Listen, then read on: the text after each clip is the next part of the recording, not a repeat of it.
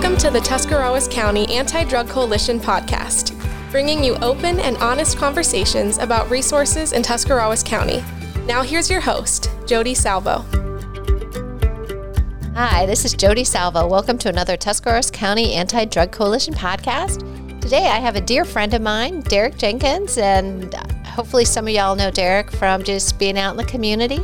Um, counselor, um, person in recovery. Um, he's actually not working right in Tuscarawas County right now, but I think a lot of us might know him just from the work he's done in the past um, here in Tuscarawas County.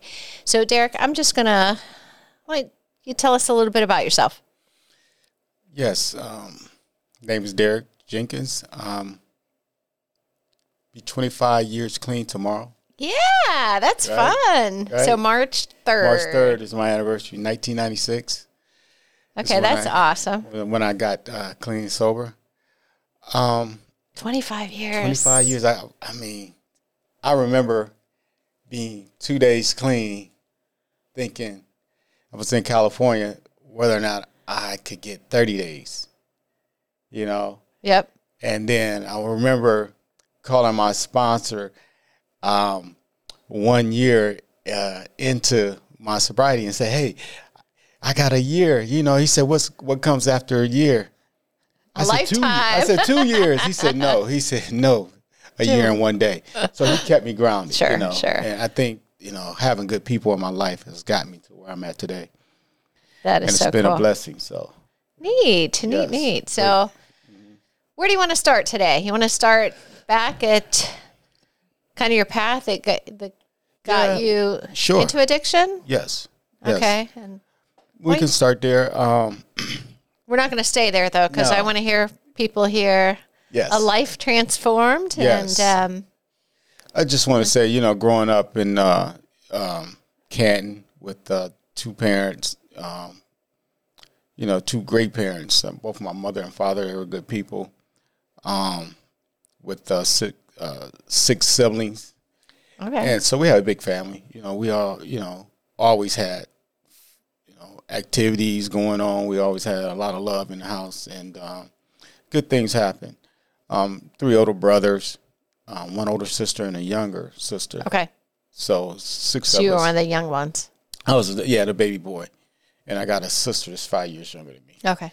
And uh, you know, all I can remember about my childhood is that it was good. I was very, I was a spoiled kid. I mean, I, being one of the youngest, you know, especially for five years before Yeah. my sister was born, you know, I was, I was spoiled. So I had a lot of things that I wanted, and that that was to me was everything.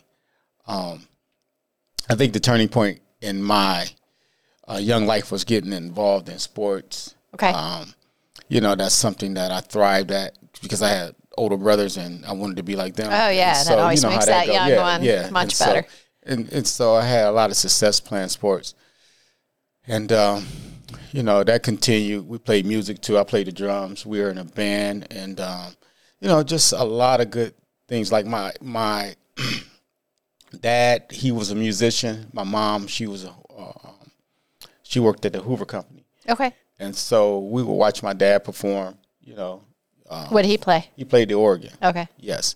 His brother, Uncle Marvin, played for Della Reese for 25 years. Oh, so we, we would we, we, we were just grew up around music. Yeah. And so um, it was nice, you know. Um, my sister sing, my brothers play the drums. So we always we always had music going on and you know fun and, and other things. Um, Okay. this family's found, sounded pretty pretty fun to be in, huh? yeah, it was fun.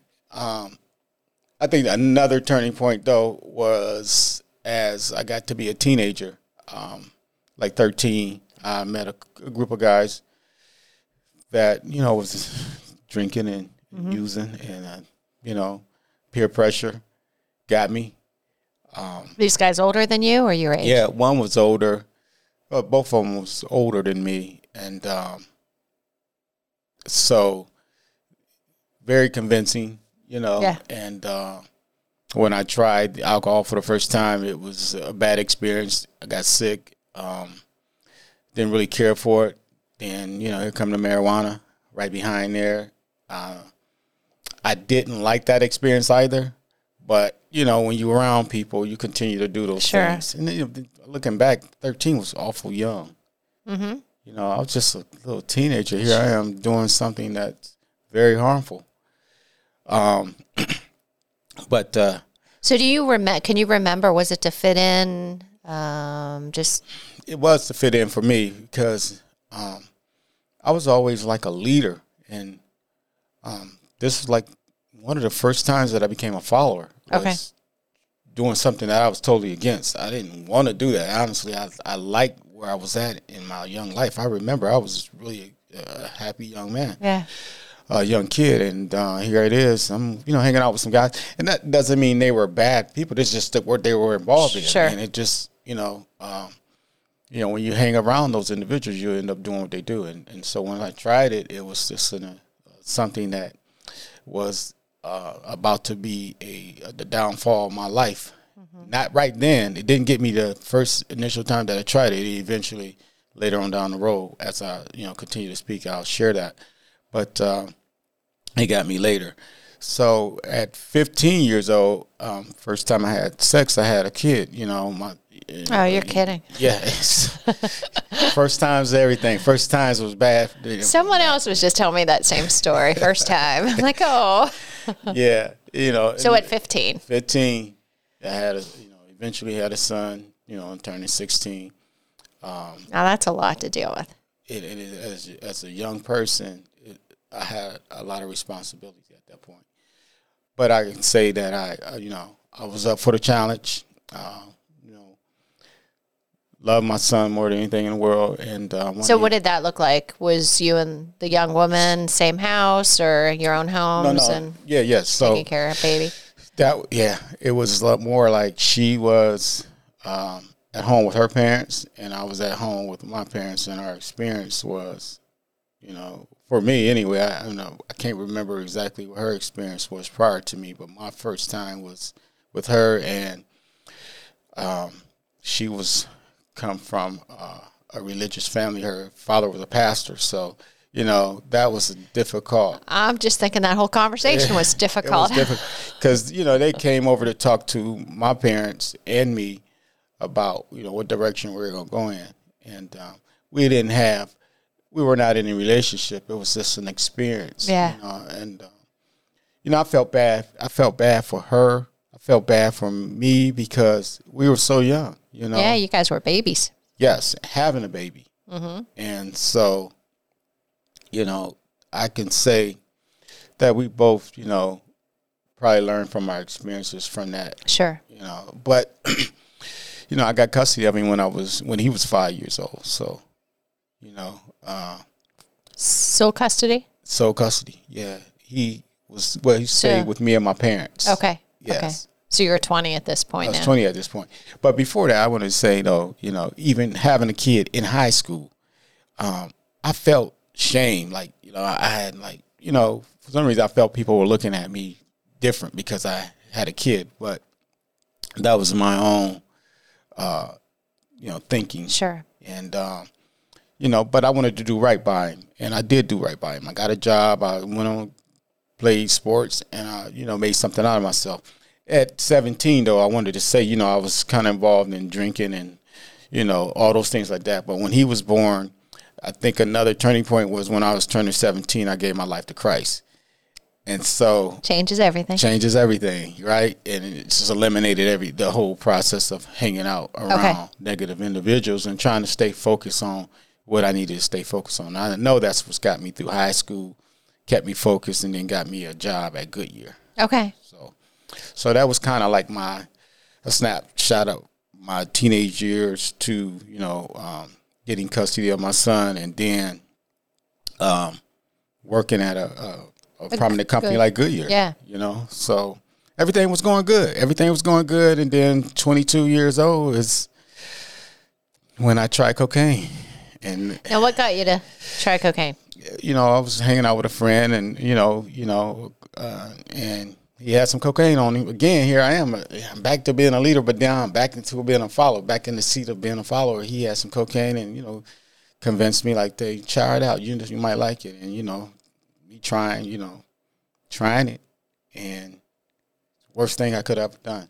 Because from that, Was it a pretty quick addiction to that? that was a quick addiction. Okay. That didn't take long at all. Because up prior up until this point, I just maybe drink occasionally because I was about working out. I was about fitness. I was about staying, you know, fit and in shape and good health. You know, um, I didn't smoke marijuana or anything like. Didn't smoke cigarettes or anything like that. It was just that, you know, the health thing, and I'm still playing ball, rec ball, and all those things Okay. like that. So, um, and taking care of my son. But at 22 years old, I'll never forget that first time that I tried cocaine. It was an instant addiction. It was an instant high, and you know, I, I, would like to say I'm an energetic person, but that stimulant kind of uh, intensified that. Okay.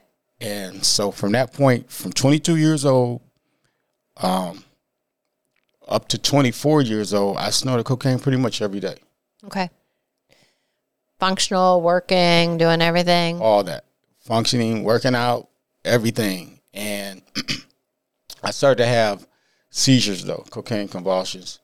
Um, and that was starting, they were starting to get pretty bad. And it's because I was doing too much, Okay. you know, and At that point, uh, given you're conscious about your health, were you then trying to stop or? I was I wanted to stop, but I couldn't stop. I- Okay. you know, I'm addicted to it. At this point, I have to, you know, I had to have it, and, and I couldn't do it by myself. I couldn't stop by myself. Um, it was it was always around me. Um, my brother got involved in it, and that's how you know I was able to keep it. Um, he didn't want me to do it. No, I don't think anyone wanted to see me get hooked on it. You know, Right. and um, it just it just got out of hand for me.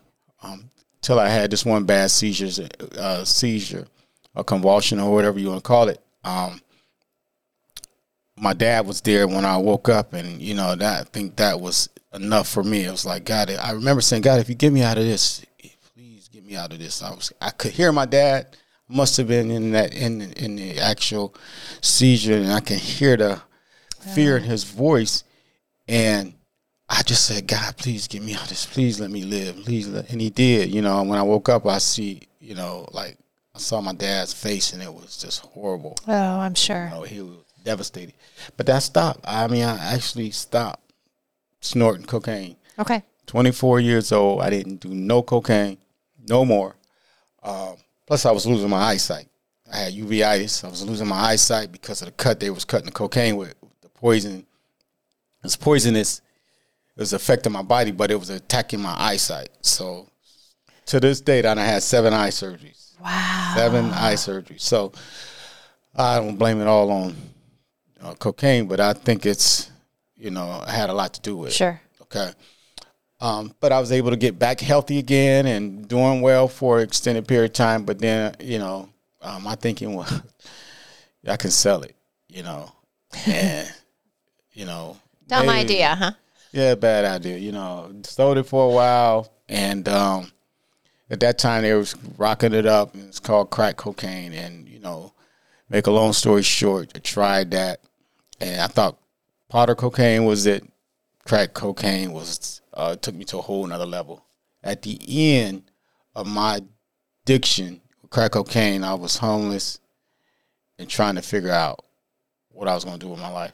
I actually said um, to a group of individuals that I was getting high with one night in the basement um, that I'd rather be dead than live like this because you know I had so many goals for myself, and at this point I'm living f- to get high. I'm not even Yeah. living to be productive at this point. I'm living to get high. What's my next? How am I going to get somebody Sure. to get high today? It's when I open my eyes before my feet even hit the ground. It was like, how am I going to get high?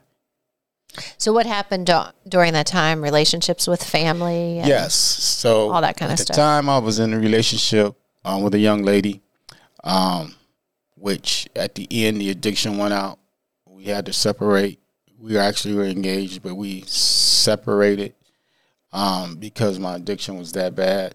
Um, I was hurting my mother, father, um, my son, my f- brothers and sisters didn't want to see me like that. Um, a lot of close friends were concerned about me too, you know, And so that was probably the most hurtful thing to know, even going in and out of treatment for from 25 to 30 each year and not having no success at sobriety.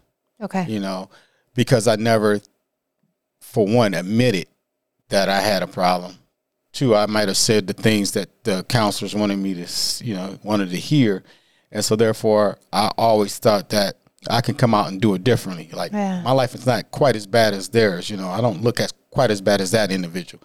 But at the end, I became those individuals and worse. So I learned not to compare myself to anyone Yeah. at the end. So I was able to, you know, uh, through prayer and that, I was in a crack house.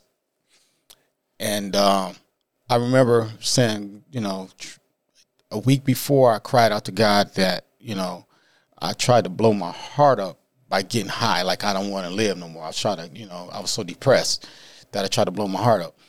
But I tell you, um, thank God he kept me alive.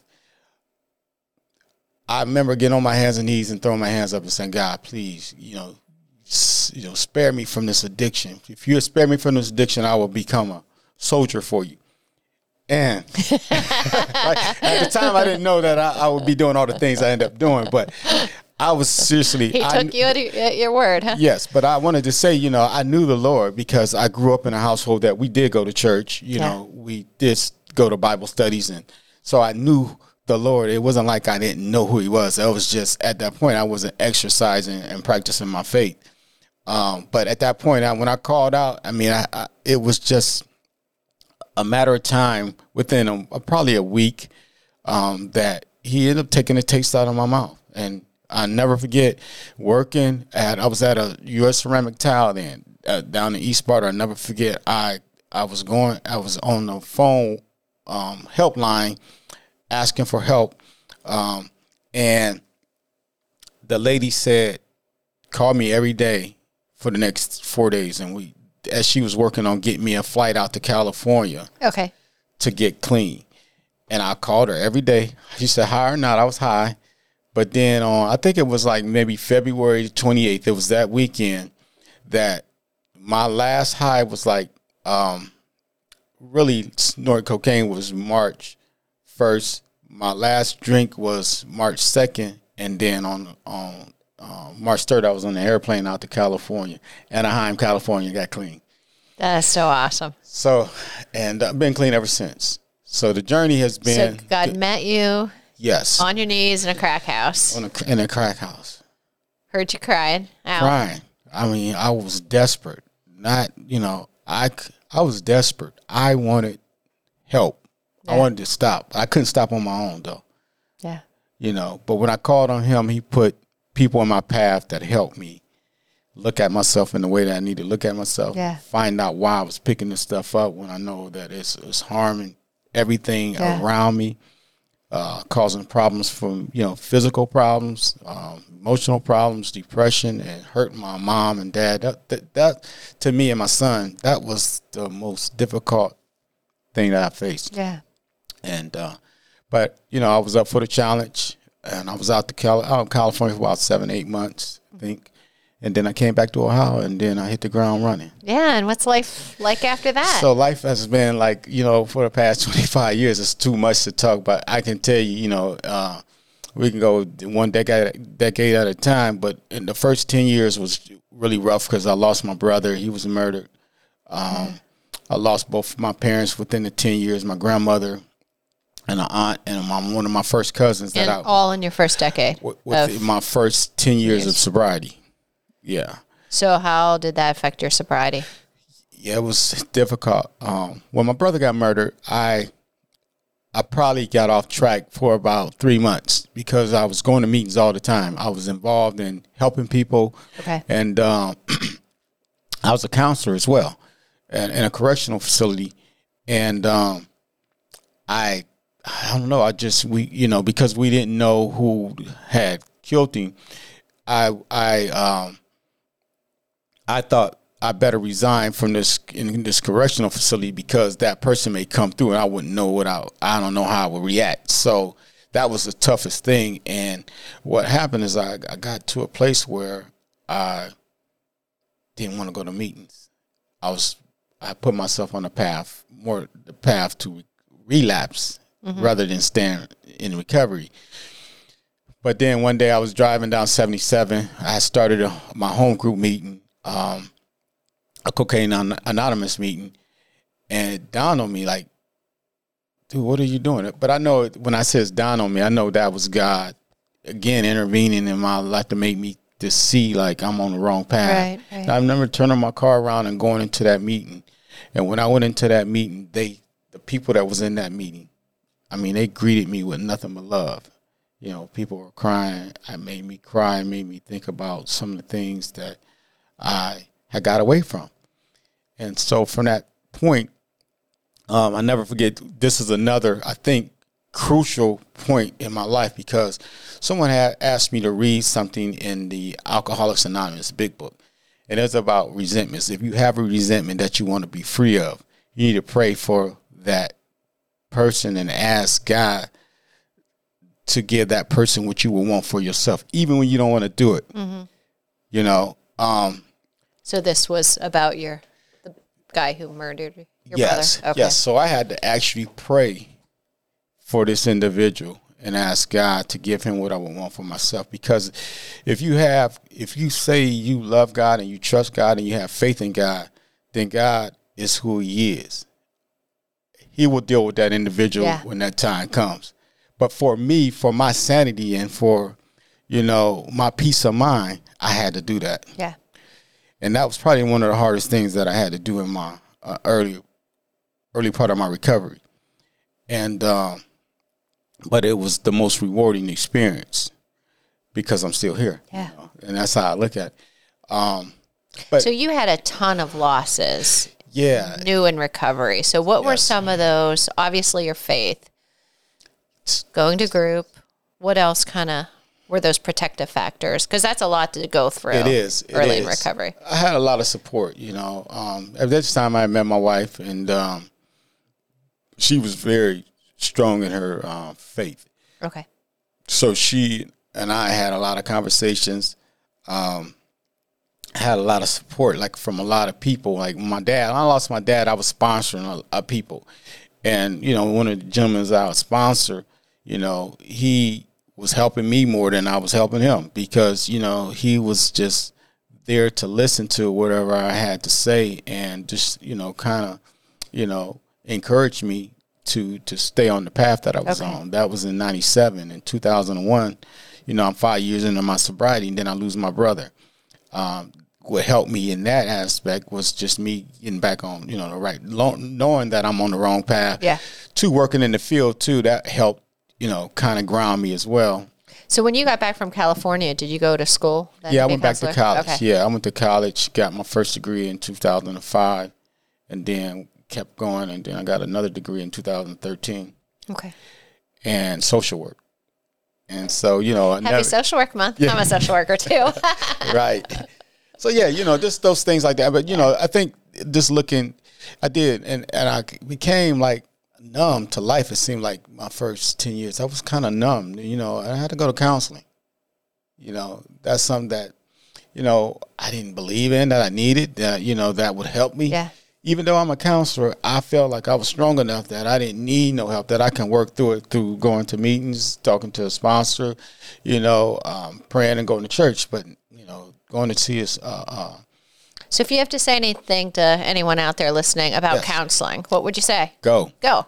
Go. I love it. It's the best thing for you, for, well, was for me anyway. And, um, I still to this day, if I feel that I need to go talk to a psychologist or uh, my counselor, I'm going because I want to be healthy. I want to be um, live the fullest life that I can possibly live, and I know that I don't have to do this by myself. So, you know, I know a lot of people have barriers or stigma around counseling. Mm-hmm. I want you just kind of why is it different than just having a good friend? Why? What would you recommend? What is that added benefit of a counselor? A counselor helps you think about uh, the decisions that you're making. It, it, it, counseling gives you skills, coping skills to deal with problems that you're faced with. Um, it also helps you find solutions to your problems. So there's so much about counseling that people yeah they have a negative stigma on that you know counseling is almost they feel like they're weak individuals to ask for help.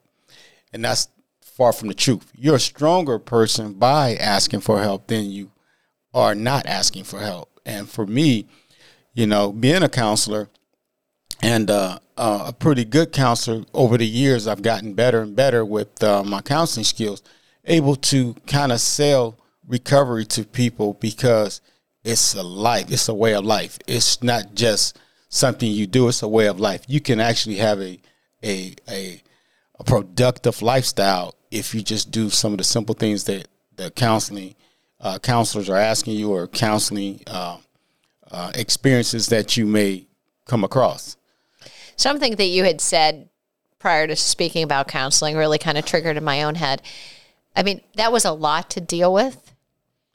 And I was thinking, you know, what tools did you use? And that's where you got your tools. So you you need that support. That that mm-hmm. faith was very important in your recovery. There were a lot of things, but you also need to replace probably self medicating became a tool to deal with life. Yes. So you need to learn new tools because if you don't replace them, right. you're kind of at risk. You are or relapse or Exactly, and I think for me, you know, um, just doing things differently. You know, um, going to like um, sober conventions. And, you know, I remember being a part of uh, a Cocaine Anonymous, and I was traveling to World Cocaine Anonymous conventions, being like the, one of the main speakers. Wow. Yeah, so I had a lot of great experiences, and, and um, Tri County States, you know, conventions where I'm like the guest speakers, and it was like wow. But just changing my you know surroundings you know and just getting away from the the, the people and, or the you know environments that caused me to fail helped me to be successful did you stay living in canton I did. Okay. When I, when I went to California, I lived in California for a little while, but then I came back to Ohio. And when I came back to Ohio, um, uh, I stayed in the environment. But then, you know, eventually life changed for me, where I, we were able to buy homes and get away from, you know, the, the city but you know, still I see I, I know a lot of people, and you know, it's not about now a person trying to entice me to use or to encourage me to use. I think when you show a person that you consistent and you sincere about your recovery, they then tend to buy into what you're doing and they become supportive. Even a person that's using, they yeah, you know and it's like they want the best for you you yeah. know. Even in their addiction as you can like i continue to show family friends like hey look you know this is my life. It's a great life because i'm not doing some of the things you're doing. I'm not better than you. I'm just not doing those things. They tend to like want to gravitate right? to you know having a conversation and thinking cool. about where they are in their life. So yeah. Neat. Yes it's been great so first decade First decade was that. was the depths, and second decade was just now. You know, me coming into my own and me trying to really figure out where I want to go with my life, and um, and so what that entailed was you know me getting you know going back to school, getting a higher licensure, and um, trying to figure out you know what it is that you know Derek want out of life. You know, because when you're getting clean and sober, you are pretty much you got to maintain that. You have to you know, go to your meetings, get your medicine. They say get your medicine, go to meetings, call your sponsors, you know, be around, you know, supportive people. So I felt my kids and my wife had to sacrifice because I was doing those things to, to lay down my foundation. So then after, um, you know, the first 10 years, the second 10 years was being more involved with my family, okay. my kids and grandkids. And, uh, trying to figure out, you know, what do I want to do that's going to bring some type of happiness in my life, and you know, it's a journey. Yep. And I, you know, I finally figured it out. You know, it took some time, going through some adversity and uh, facing some challenging situations that I was able to over able to overcome.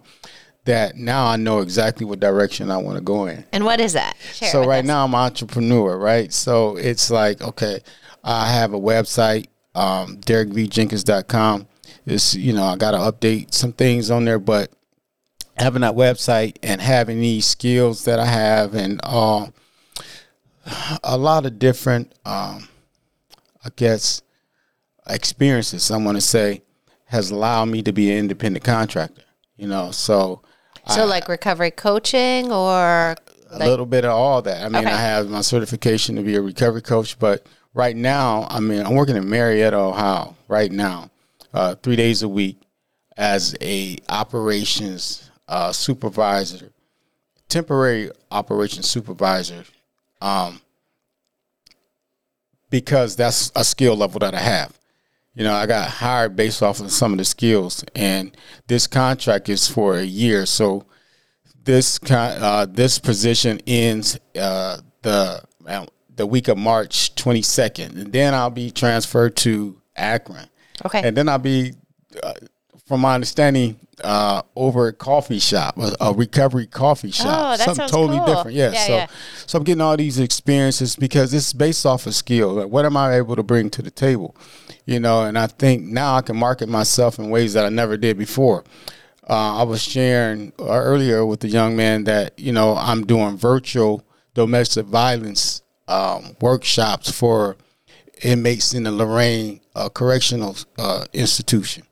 how cool uh, is that? yeah, I'm doing virtual. You know, it's like being right there and you know, um, experience some success with having these guys really look at me as a, you know, not as just a leader, but a person like a role model. You know, Mm-hmm. uh, so I do that domestic violence on Tuesdays and anger management on Thursdays.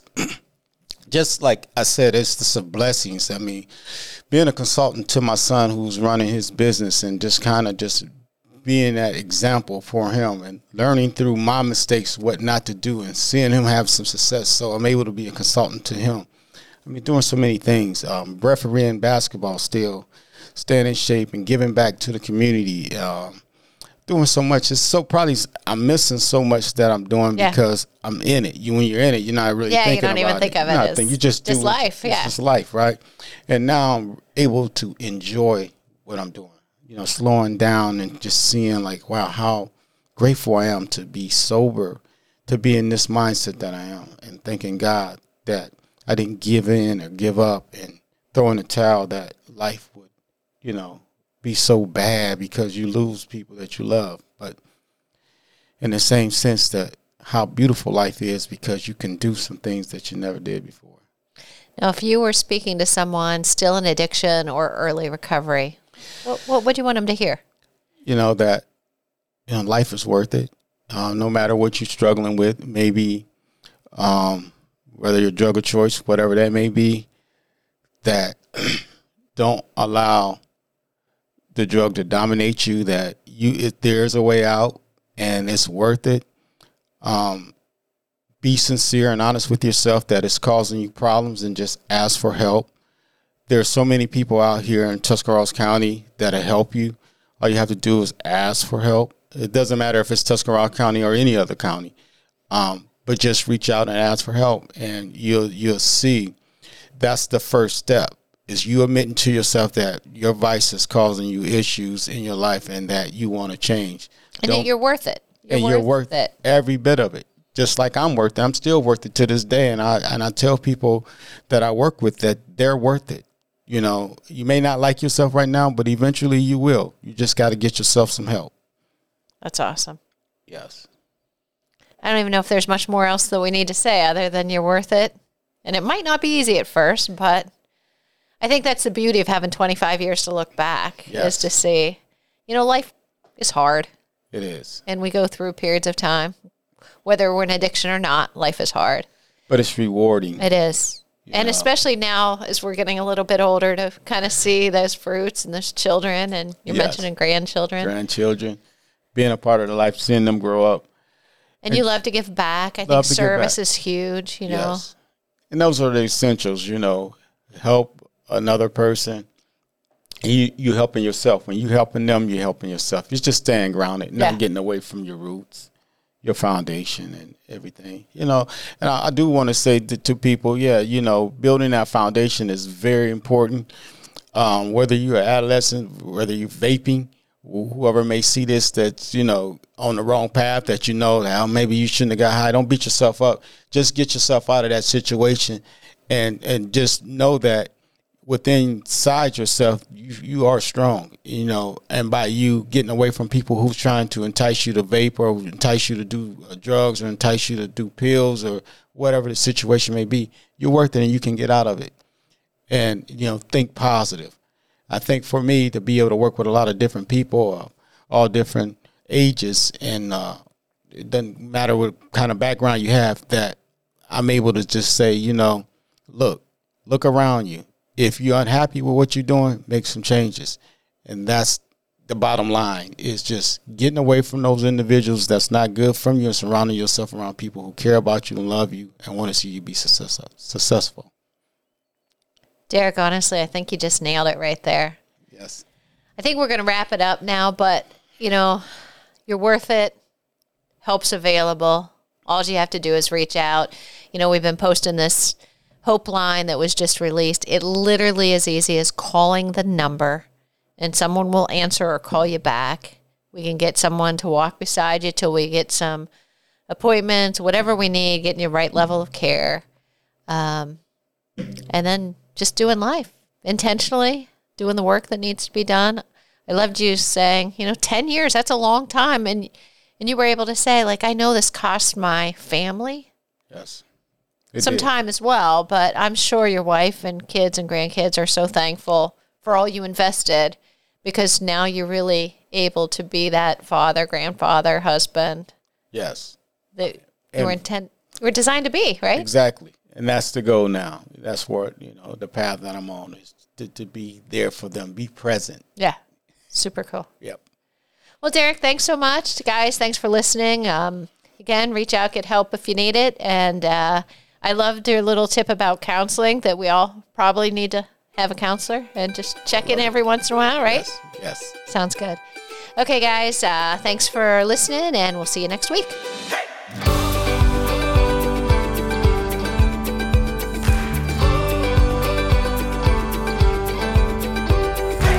Thanks for listening to this episode of the Tuscarawas County Anti Drug Coalition podcast. Please follow us on Facebook and visit our website at adctusk.org.